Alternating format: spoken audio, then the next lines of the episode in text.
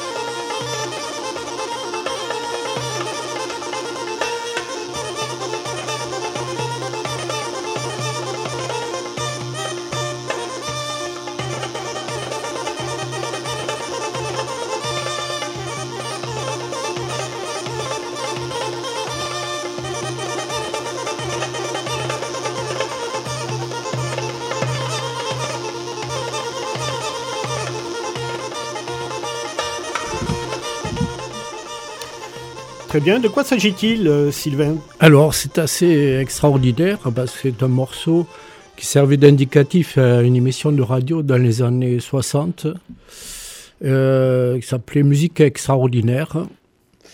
Et euh, donc ça m'avait surpris. Bon, et puis après un grand silence, j'ai retrouvé cette musique sur un vinyle 40 ans après. déjà, quand j'écoutais ça à la maison, on me jetait des cailloux. Et puis, euh, à ma grande satisfaction, euh, ce, musicien, euh, compositeur et interprète, Luigi Lai, qui, qui dont l'instrument s'appelle une launedas, c'est une flûte à deux tubes. Donc ce musicien a été invité au festival de, de jazz de Junas, et tous mes copains qui m'avaient méprisé jusque-là l'ont applaudi chaleureusement debout.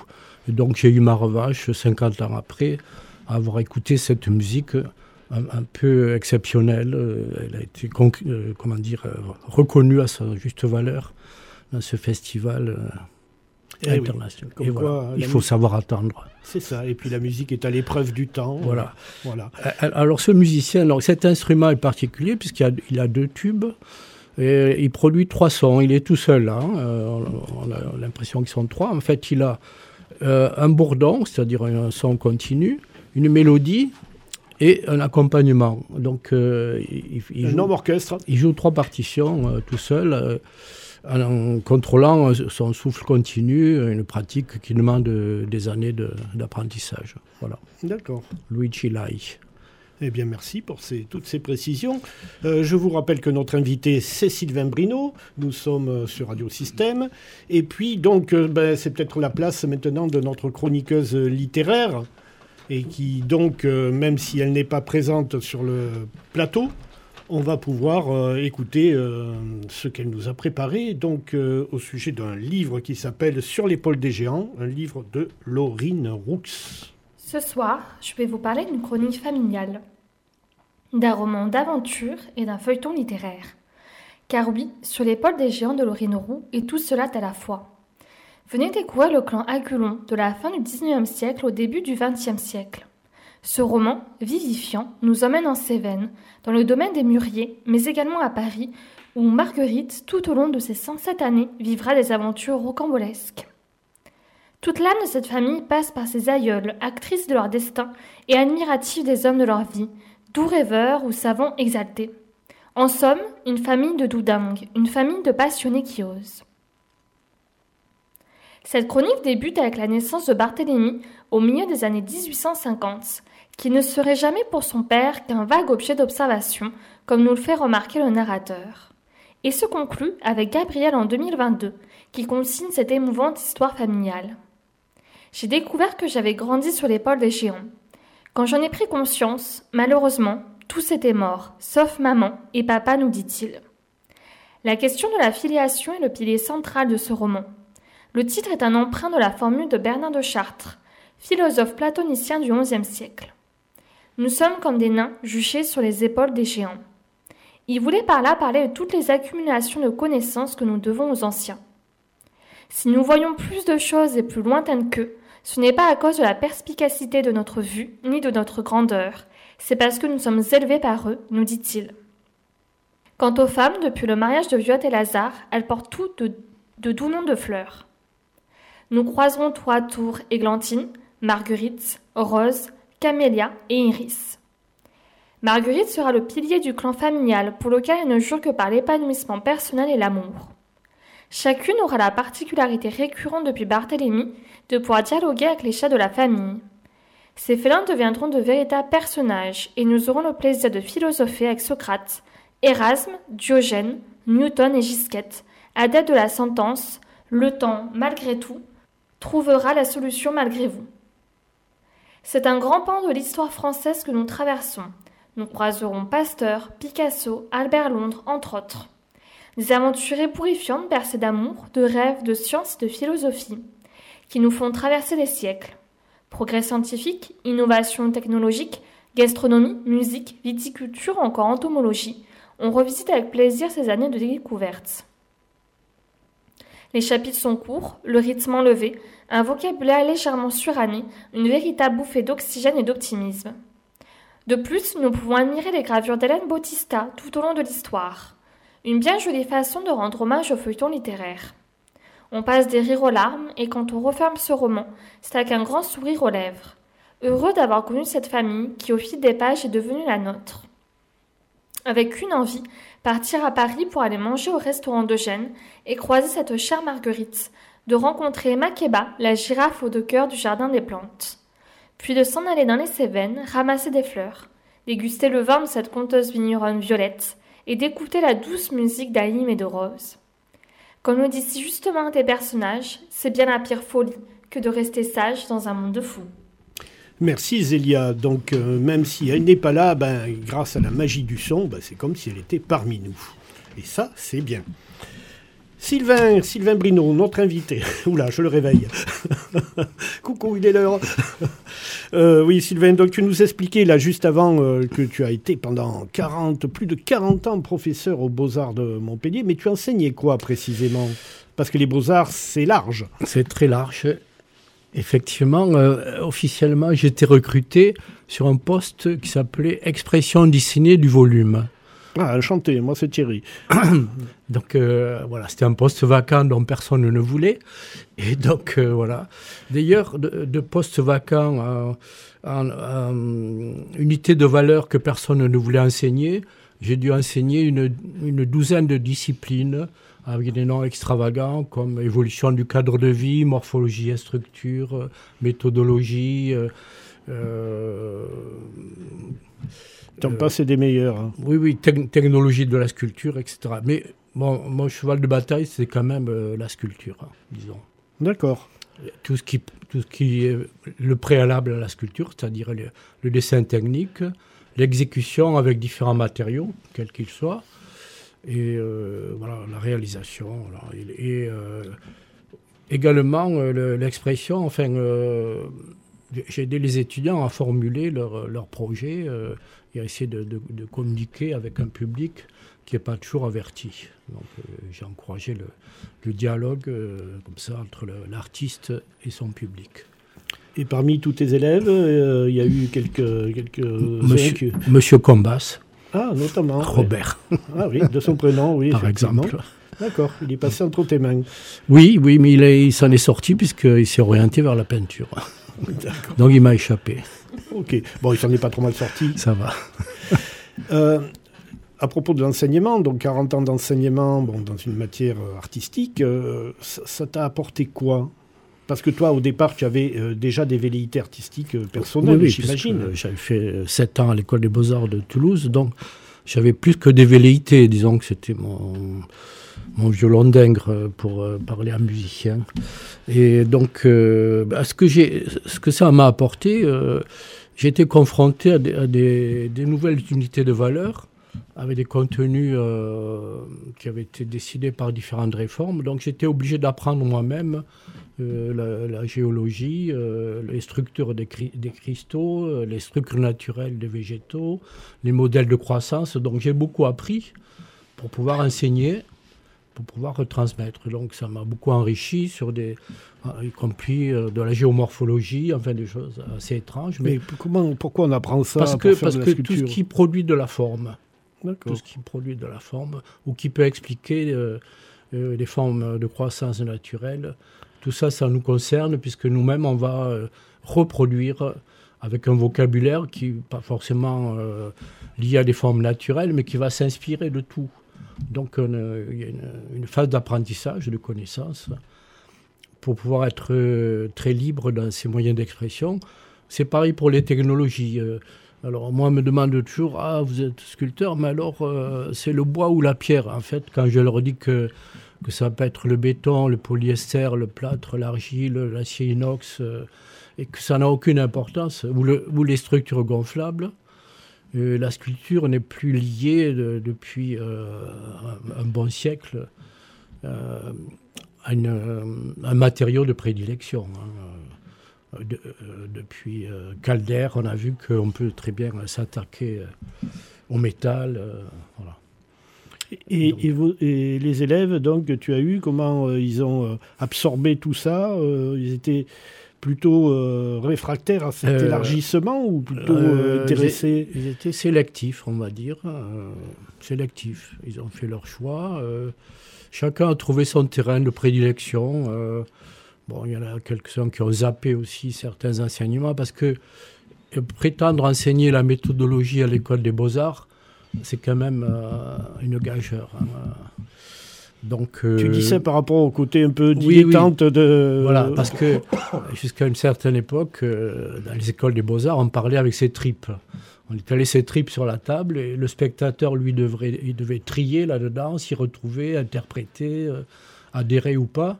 Donc la méthodologie devait quand même essayer de, créer des liaisons entre les artistes et, et, les gens qui fréquentaient les expositions. Avec succès? Ben oui, ça laisse toujours des traces, hein, euh, la méthodologie, bien sûr. Et puis, euh, on leur a demandé maintenant un mémoire assez consistant. Au moment de leur diplôme de cinquième année, ils doivent rendre un mémoire sur leur travail. Donc, un travail écrit très, très consistant. Audrey, tu as fait ça, toi, de, la sculpture? Oui, moi j'ai fait de la sculpture. Euh, j'en fais encore aussi, ça m'arrive. Euh, j'ai dû aussi rendre un, énorme mémoire à la fin de mes cinq années d'études. Mais ça, c'était aux Beaux-Arts de Nîmes. Aux Beaux-Arts de Nîmes, et c'était il y a un moment maintenant. D'accord, oui, enfin, n'exagérons pas non plus. C'est incroyable, elle se vieillit euh, alors qu'on est tous euh, à des âges canoniques. Vous avez tous des cheveux blancs. Euh. et elle, c'est la plus jeune. Incroyable. Et alors, Sylvain, toi, pour ce qui te concerne, donc, qu'est-ce que tu en as retiré sur ton travail personnel, du coup? Eh bien, du coup, moi, j'aimais déjà la construction, puisque j'avais un père maçon qui ramenait des, chutes de, de charpente pour mettre dans la cuisinière le soir. Et moi, je jouais, j'avais mes jeux de construction à la maison, euh, ces magnifiques objets que j'ai empilés. Donc, euh, puis après, j'ai fabriqué mes jouets. Donc, les beaux-arts euh, m'ont conforté dans cette voie. Et puis, euh, très vite, j'ai fait de, la sculpture. Une petite incursion dans le design de mobilier également, mais sans succès. Donc, je me suis consacré à la sculpture, euh, surtout des, des, choses de très très grande dimension qui étaient des commandes publiques dans le cadre du 1% ou des commandes privées. Par exemple par exemple, une fontaine euh, qui a été démontée, euh, merci Vinci, merci aux autoroutes de Vinci, mhm. euh, qui était à Port-Lauragais, qui était un hommage à Paul Riquet. Donc, qui devait, le constructeur du canal du Midi. Qui devait donc restituer un peu tout le système hydraulique du canal du Midi, qui est un pur chef-d'œuvre. Donc, l'avantage de ces commandes publiques, c'est que ça m'oblige chaque fois à à, réétudier enfin, l'histoire du canal, de Paul Riquet, etc. Donc il faut argumenter pour répondre à un concours. Après, donc, il y a quatre ou cinq candidats et voilà, j'ai été retenu pour ce projet que j'ai réalisé euh, en neuf mois, euh, qui était pédagogique, euh, ludique et artistique. C'était dans le cahier des charges de la Société des autoroutes du sud de la France, voilà, qui passait cette commande et qui l'ont balayé. Euh, ah, et donc, ils ont, quand ils ont cédé à Vinci, euh, Vinci a fait démonter la fontaine pour mettre une pizzeria. Donc, ça, c'est l'image d'évolution de la culture en France. C'est vrai, hein, de, la, de la fontaine euh, pédagogique et ludique à la pizzeria. C'était à peu près la même forme, d'ailleurs. Hein. D'accord. Oui, et puis ça rapporte. C'est un peu décevant parce que ça, ça rend humble, parce que j'ai fait trois commandes publiques qui ont été démontés toutes les trois. D'accord. Donc il n'y a pas de traces à part des photos euh, de, mon travail. Donc si ça se trouve, peut-être tu mens. J'ai des photos, monsieur. Ah, d'accord. ça va. Euh, eh bien, justement, on va peut-être écouter, en parlant de photos, une musique. Oui, ça tombe bien. Voilà. Euh, donc, euh, on va écouter une deuxième musique que tu nous proposes. Oui. On en parle juste un petit peu après, avant de céder la, la, parole à Philippe par la suite. on est sur Radio Système.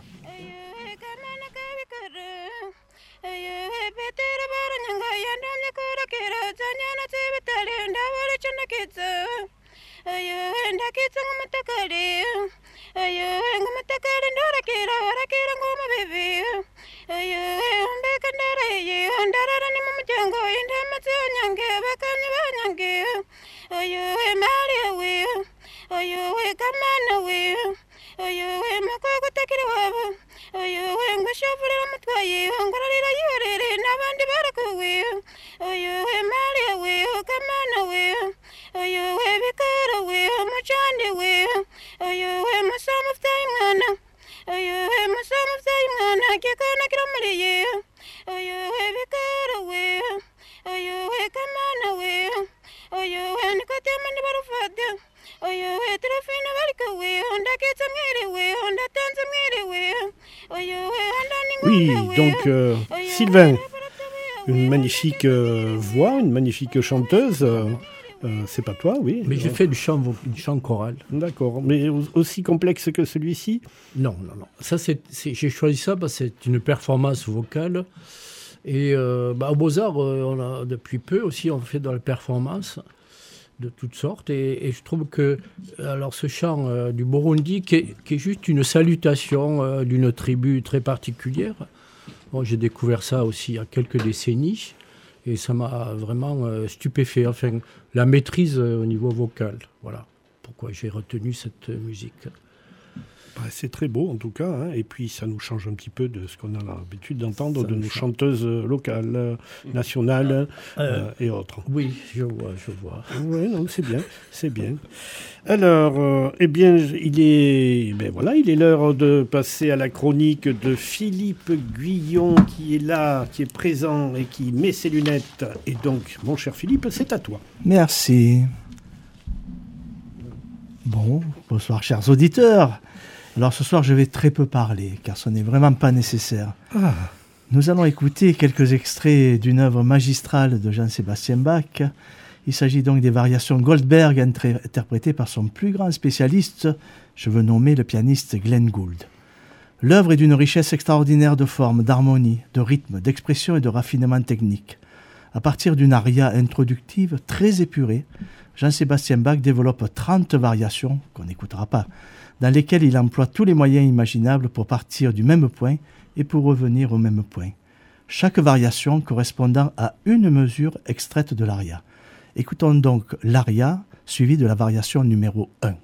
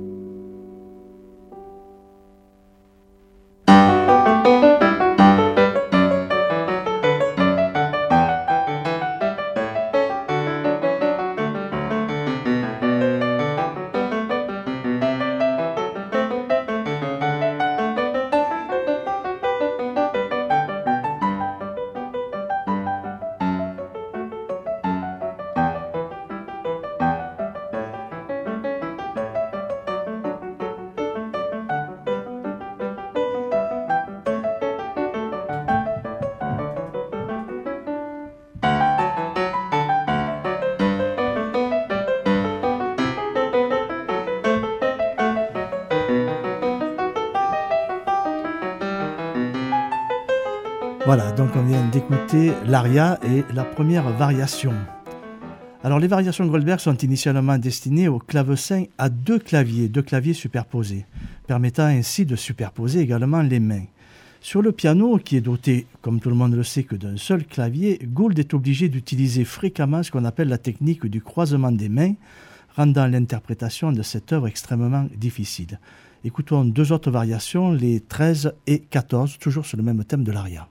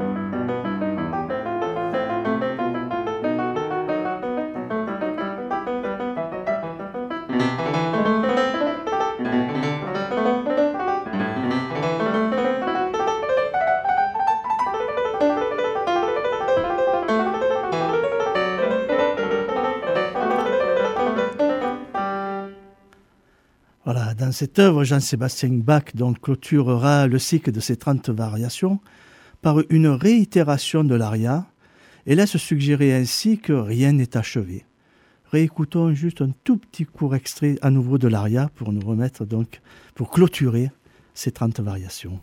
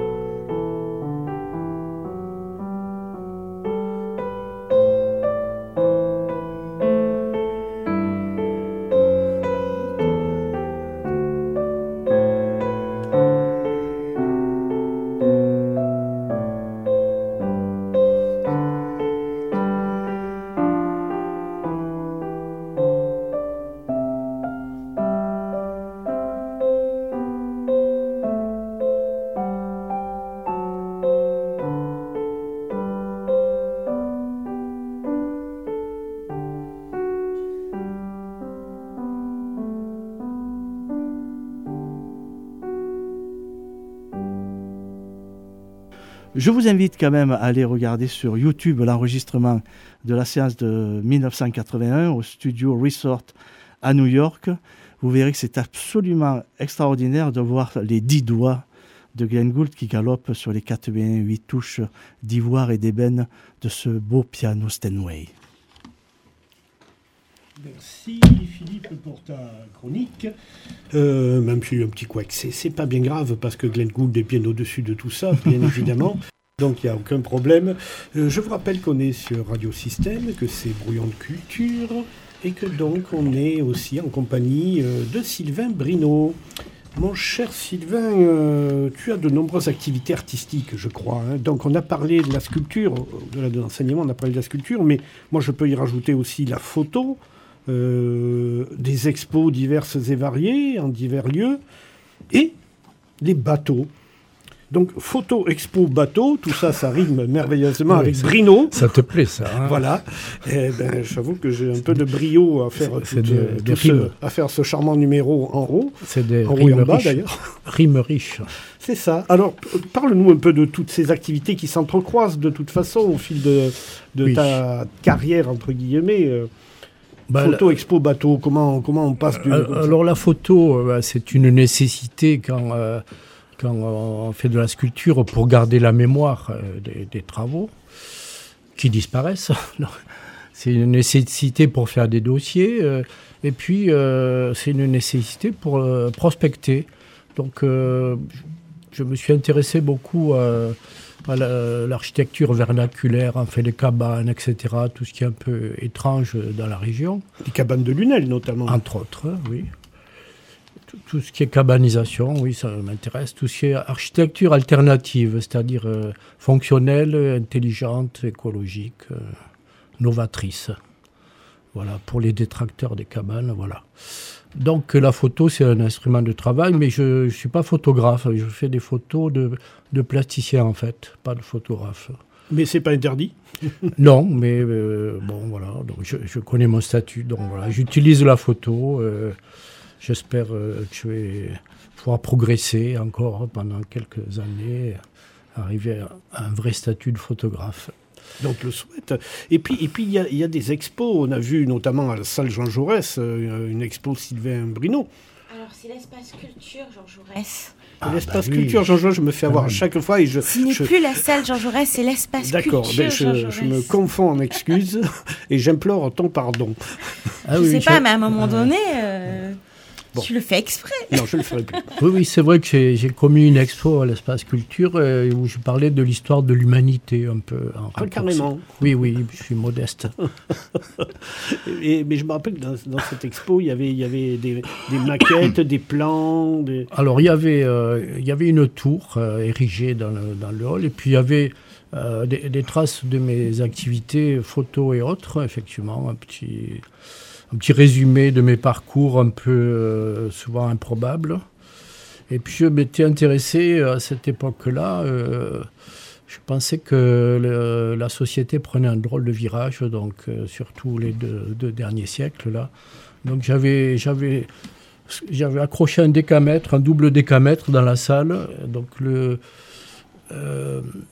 qui décrivait en fait euh, les, deux derniers millions d'années euh, qui, qui ra- racontent un peu l'histoire de, de l'être humain. Oui, il faut bien un double décamètre pour Ouais, raconter fallait 2 ça. millions d'années. Oui, Voilà, vrai. à échelle très réduite. C'était un millimètre par siècle. hein. Ah, d'accord. Oui, quand même. Et donc, on voyait qu'il y avait une accélération des phénomènes et qu'on n'allait pas forcément euh, vers les meilleures choses. Voilà. Et tu le penses toujours? Euh, oui, ça s'aggrave. Disons-le carrément. donc, euh, donc, on va pas parler de l'humanité, on va parler de bateaux, peut-être. Et bien parce voilà, que- oui, parce que Photo Expo et bateau, c'est donc. euh, euh, je sais que tu. Parce qu'on tu- nous mène en bateau quand même depuis un moment. un bon C'est vrai. moment, mais, donc- mais toi, tu en as construit, je crois. Oui. Alors raconte-nous un construit. pourquoi, pourquoi construire des Ben, bateaux? euh, une série de hasards, de rencontres. Alors, je suis né au bord de la Garonne. C'est vrai. À 16 ans, j'ai trouvé une épave dans la Garonne. Bon, déjà, premier signe du destin. Donc, j'ai rénové cette épave. Et puis après, euh, dès que j'ai eu euh, un peu plus de, de moyens financiers, j'ai acheté un dériveur, ce qui m'a amené à Narbonne-Plage Mhm. pour euh, parfaire mes techniques. Puis j'ai fait des stages de formation en Corse, etc. Donc, je suis un peu épris de la voile. Et puis, euh, un beau jour, euh, le hasard a mis sur mon chemin un architecte naval. Alors là, ça a été le début de grandes aventures, puisqu'il a fallu construire euh, des prototypes de course, de, de bateaux de course à voile. Donc, ça a duré quelques années. En plus de l'activité professionnelle. C'est toujours en parallèle, oui. Ouais. Bah, C'est-à-dire la construction de bateaux de course, ça fait appel à des études de structure. C'était passionnant au niveau des matériaux, c'est-à-dire la recherche de la plus grande légèreté, la, la rigidité et l'efficacité. Donc quelque part, euh, c'était une sculpture en mouvement quand même, hein, euh, très, très élégante et novatrice, mais Mais pour les, pour les courses, on ne fait pas appel à des énormes boîtes très spécialisées et tout ça. bien avant cette époque euh, Oh, D'accord. maudite. Avait- nous, on était nos propres sponsors. D'accord. Il n'y avait pas de bureau d'études techniques. La- L'architecture navale était balbutiante. euh, il n'y avait pas de logiciel. euh, Oui. Donc voilà, c'était l'époque de- Et ces bateaux, des constructeurs amateurs. ces Voilà. bateaux ont vogué Ils ont invoqué. de leur propre voile euh, Voilà. avec succès.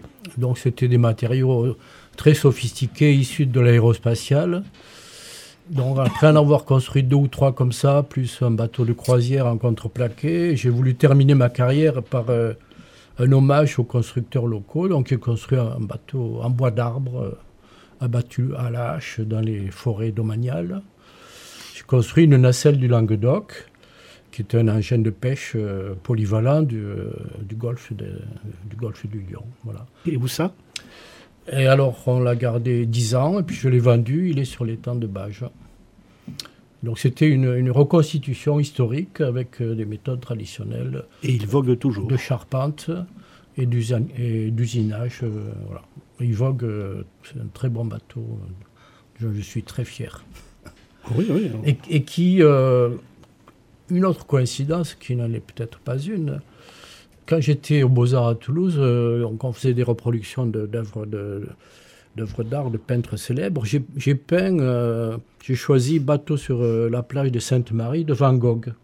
En premier plan, il y a une nacelle du Languedoc. Et euh, 50 ans après, je me retrouve à, à construire cette nacelle, curieusement. Et donc, du coup, je l'ai peinte comme Van Gogh, avec exactement les mêmes couleurs, les mêmes graphismes. C'était un hommage. euh, T'as pas essayé de faire des tournesols ou euh, euh, non, j'ai eu ma période de tournesol, mais euh, ça a tourné court. non parce que ça peut Non, rapporter. j'ai gros. arrêté. D'accord. Donc en tout cas, on voit que tout est lié de toute Eh ben oui, façon et que et que c'est ouvert à, à tous les vents finalement, Euh, à tous, les, vents de la et- création. oui, tous les vents, le Mistral, la Tramontane. euh, Le sirocco le non, il n'y en a pas de sirocco euh, dans le golfe du Lion. D'accord. Jeune homme. Mais il y a du vent de sable quand même. Merci pour le jeune homme. Il y a, il y a du vent des sables. Peut-être au Gros du Roi, peut-être, tu as raison. Ah, Je me renseignerai bon. sur la rose des vents. euh, Alors écoute, il est peut-être temps d'écouter encore une petite musique que tu nous aurais concoctée et dont nous dirons deux mots juste après.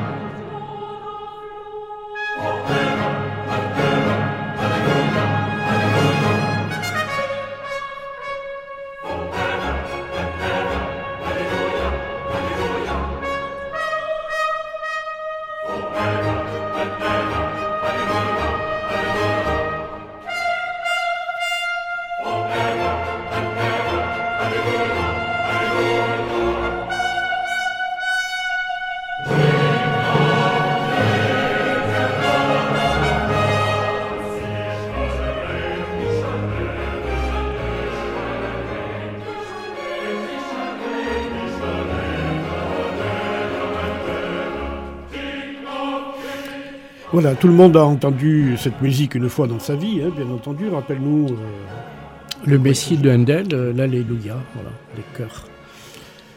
oui, on est passé de, de choses très intimes à, à de, du Ah, triomphal. c'est- c'est assez retentissant, oui. oui. Et Philippe, Oui, euh, je vous parlais de Jean-Sébastien Bach, à savoir que Handel et Jean-Sébastien Bach sont nés la même année, en 1685. Bach est mort en 1750 et Handel est mort 9 ans après, en 1759. Donc ils étaient vraiment contemporains. donc c'est Handel qui a gagné. Oui, voilà, mais ils se sont, ils- voilà, ils ont aussi partagé pas mal de, de choses ensemble. Très bien, merci pour les précisions. Nous avons quand même un spécialiste Ah, musique, donc autant en profiter. Merci une fois de plus, euh, Philippe, pour toutes ces précisions. Alors, ben, justement, on va passer à un autre chroniqueur. je, te- je veux dire deux mots sur ce choix. Ah ben oui, c'est vrai, je t'ai pas posé la question. Mais si tu-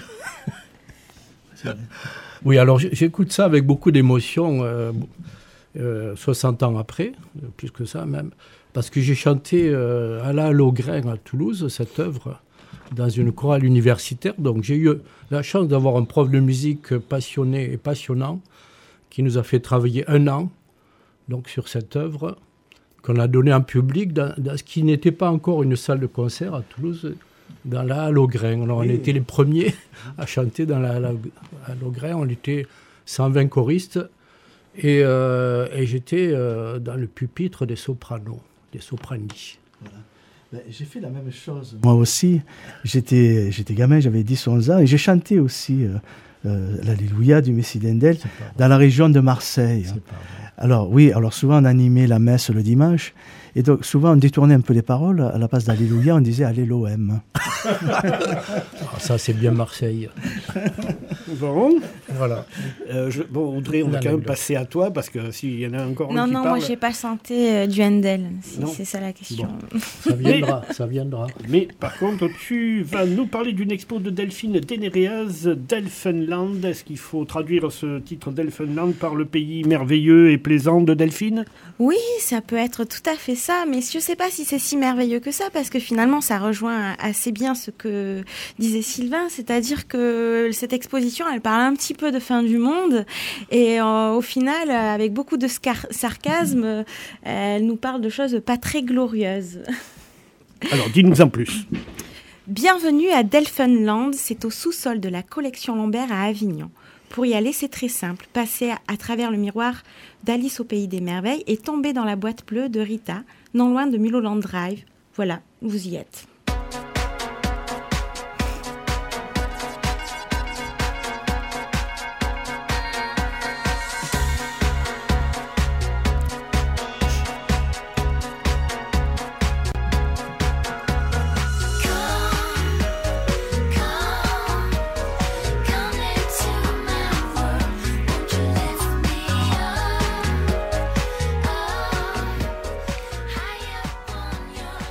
Delphinland était une ville imaginaire célébrant l'amour et les dauphins.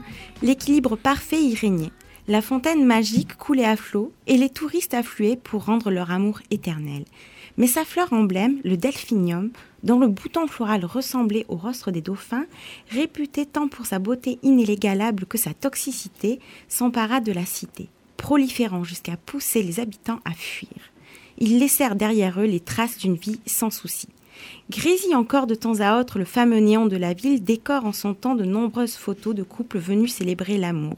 Sur la place aujourd'hui déserte, désertée trône l'épave de la Cadillac, jadis fierté de la ville, dans laquelle embarquaient les jeunes amoureux et amoureuses pour faire un tour dans la cité. Vidée de son eau, la fontaine est désormais recouverte de delphinium. Les façades des commerces, uniques vestiges de l'activité flamboyante du lieu, gardent encore en elles de nombreux secrets et présages d'amour. La banque ne délivre plus de dolls depuis bien longtemps et les vitraux de la chapelle ont été remplacés par les entrelacs sans début ni fin de la plante invasive. L'entrée monumentale du Grand Delphine Hôtel, laissé à l'abandon, nous invite malgré tout à pénétrer en son sein et arpenter un long couloir. Sol en damier, frise néoclassique et voûte se mêlent maintenant, aux volutes du delphinium qui semble jaillir du plafond. On arrive dans une chambre où rien ne semble avoir bougé depuis le grand départ. Le lit magistral y occupe l'espace, richement décoré et tout de rose vêtu. Dans un dernier souffle, la cheminée raconte encore la sérénité et la convivialité légendaire des lieux. Sur la coiffeuse, les cierges non consommés sont condamnés à ne plus jamais brûler, se laissant envahir progressivement par la plante. Enfin, à la sortie, comme un ultime pied de nez, les objets souvenirs encore bien ordonnés de ce monde révolu sont les derniers témoins de cette utopie rose bonbon. Cette histoire que je viens de vous conter a été écrite par l'artiste Delphine Dénéréaz. Dans la lignée de Louise Bourgeois ou Annette Messager, ces artistes qu'on appelait les brodeuses et qui utilisaient des gestes techniques qui rappelaient qu'on voulait d'elles uniquement dans l'espace domestique et qui s'en sont servis pour entrer dans le champ de l'art contemporain et euh, qui ont su conquérir les grandes institutions. Delphine Dénéréaz se dévoile au monde avec son installation monumentale aux couleurs d'édulcorées tissées selon le procédé de la lirette. Elle rappelle que nos ancêtres tissaient déjà les histoires de leur quotidien à partir de vieux draps ou vêtements qui étaient découpés en bandes. Pour créer, pour créer son univers, Delphine utilise un métier à tisser. Elle pratique cette technique depuis près de six ans. Artiste de son époque, réemployant des matériaux usagés, le médium qu'elle utilise est bien loin de ce qu'on utilise dans l'art actuel. Pourtant, ces paysages et motifs tissés ressemblent à nos écrans pixelisés où les images se dessinent case par case. Passé, présent et futur se conjuguent ensemble comme des vestiges antiques, émojis de notre monde ultra connecté. L'artiste dessine les contours instables du paysage de nos vies contemporaines, étouffés par les signes et les formes produits dans ce, dans ce monde et celui de nos écrans tactiles. L'affaire de Delphinium vient ici mettre fin à ce monde caricatural devenu ruine face à la nature qui reprend ses droits sur l'artificialisation de nos vies. L'artiste nous questionne de manière jubilatoire face à la fin de l'humanité. Que laisserons-nous derrière nous? Bienvenue à Delphinland, c'est jusqu'au 28, ju- euh, 28 janvier pardon, 2024, puisqu'on est en 2024, à la collection Lambert, et c'est une exposition montée par Stéphanie Bars. Merci Audrey. Alors- Sinon, attends, je Ah oui, mais je t'en prie, je t'en prie. plus. Sinon, la prochaine exposition à Vauvert, hein, parce que on en parle à l'espace culture, hein, l'espace culture. hein. Espace Culture, je- Jaurès. oui. Voilà. Euh, elle débutera le 2 février avec un vernissage à 18h30 en présence de l'artiste. Il s'agira de l'éco-artiste Emeric Jacob, que vous connaissez peut-être, oui, euh, avec son exposition Émergence, un travail lui aussi sur le réemploi des matériaux abandonnés. Eh bien voilà, mais on y sera, bien Bah, évidemment. j'espère Ah bien, oui, j'espère bien tous vous voir ce moment-là. Mais oui, nous y serons. Alors, mon cher Sylvain, puisque nous allons terminer cette, euh, ce brouillon de culture, le premier de l'année, euh, on va encore causer quelques minutes. Après, euh, Dominique nous parlera des trades hivernales de Sommières, hein, euh, pour clôturer. Mais juste avant, euh, donc Sylvain, euh, aujourd'hui, là, actuellement, sur quoi tu travailles et quels sont tes projets? Eh ouais. Alors, c'est cruel de demander ça à un homme de 80 ans. Bah, pourquoi pas? On peut avoir des projets. Ceci dit, euh, il y a une fable de La Fontaine qui dit un octogénaire planté. Et effectivement, il a vu pousser, ses- il a vu grandir ses arbres, donc il ne faut pas désespérer. Mhm. Euh, mes projets euh, sont liés toujours à des rencontres inopinées, à des aventures, à des circonstances. voilà. Donc là, je fais beaucoup de, de, de 3D euh, d'informatique. En fait, je Ah oui. dessin informatique euh, qui permet de faire des sculptures euh, en étant au coin du feu, euh, au chaud, sa- sa- sans euh, in- grands investissements. Ouais. Donc c'est pas encombrant. Voilà, ça peut être euh, montré euh, ou réalisé par la suite. Donc je fais en 3D des, des projets qui n'ont pas abouti, des projets qui ont été refusés ou qui ont disparu, ou des projets à venir. Donc voilà, je fais de la 3D. euh, bon, euh, physiquement, c'est pas ce qu'il y, a- ce qu'il y a de mieux peut-être pour s'entretenir, mais voilà, pour le moment c'est ça.